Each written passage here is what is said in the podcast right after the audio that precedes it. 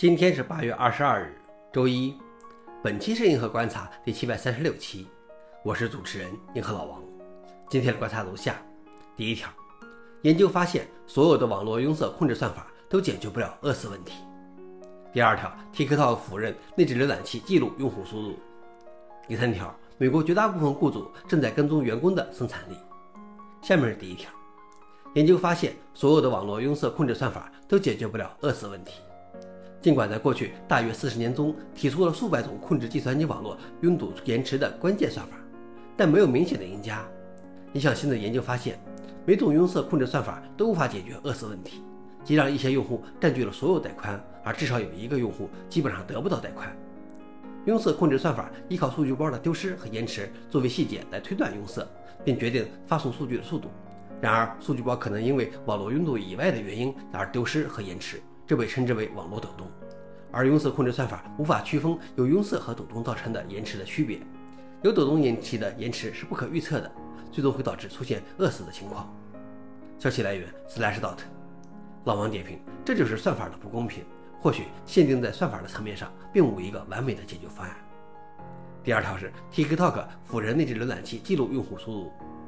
研究发现。流行的 iOS 应用如 TikTok、Instagram、Facebook Messenger 和 Facebook 都支持用户在应用内打开浏览器访问第三方网站，期间会植入跟踪代码。以 TikTok 为例，它会记录用户的所有键盘输入，包括密码、信用卡信息等敏感数据，以及屏幕上的每一次点击。从技术上说，这相当于安装了一个键盘记录器。在这些报道发表之后，TikTok 发表声明证实该功能存在，但 TikTok 并没有利用这些代码。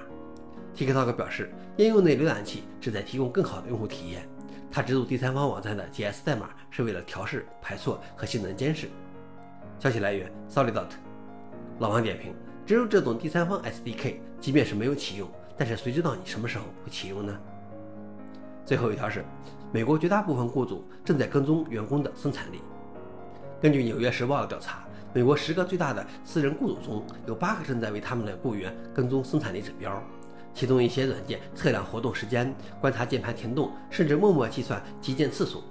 他们看到了从写电子邮件的时间到键盘活动的一切。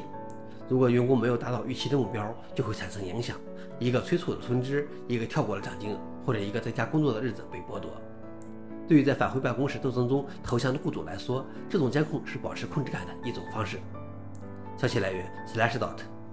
老王点评：这可真是工具人。我觉得这和用代码行数来统计程序员的绩效具有异曲同工之妙。想了解视频的详情，请访问随附的链接。好了，以上就是今天的硬核观察，谢谢大家，我们明天见。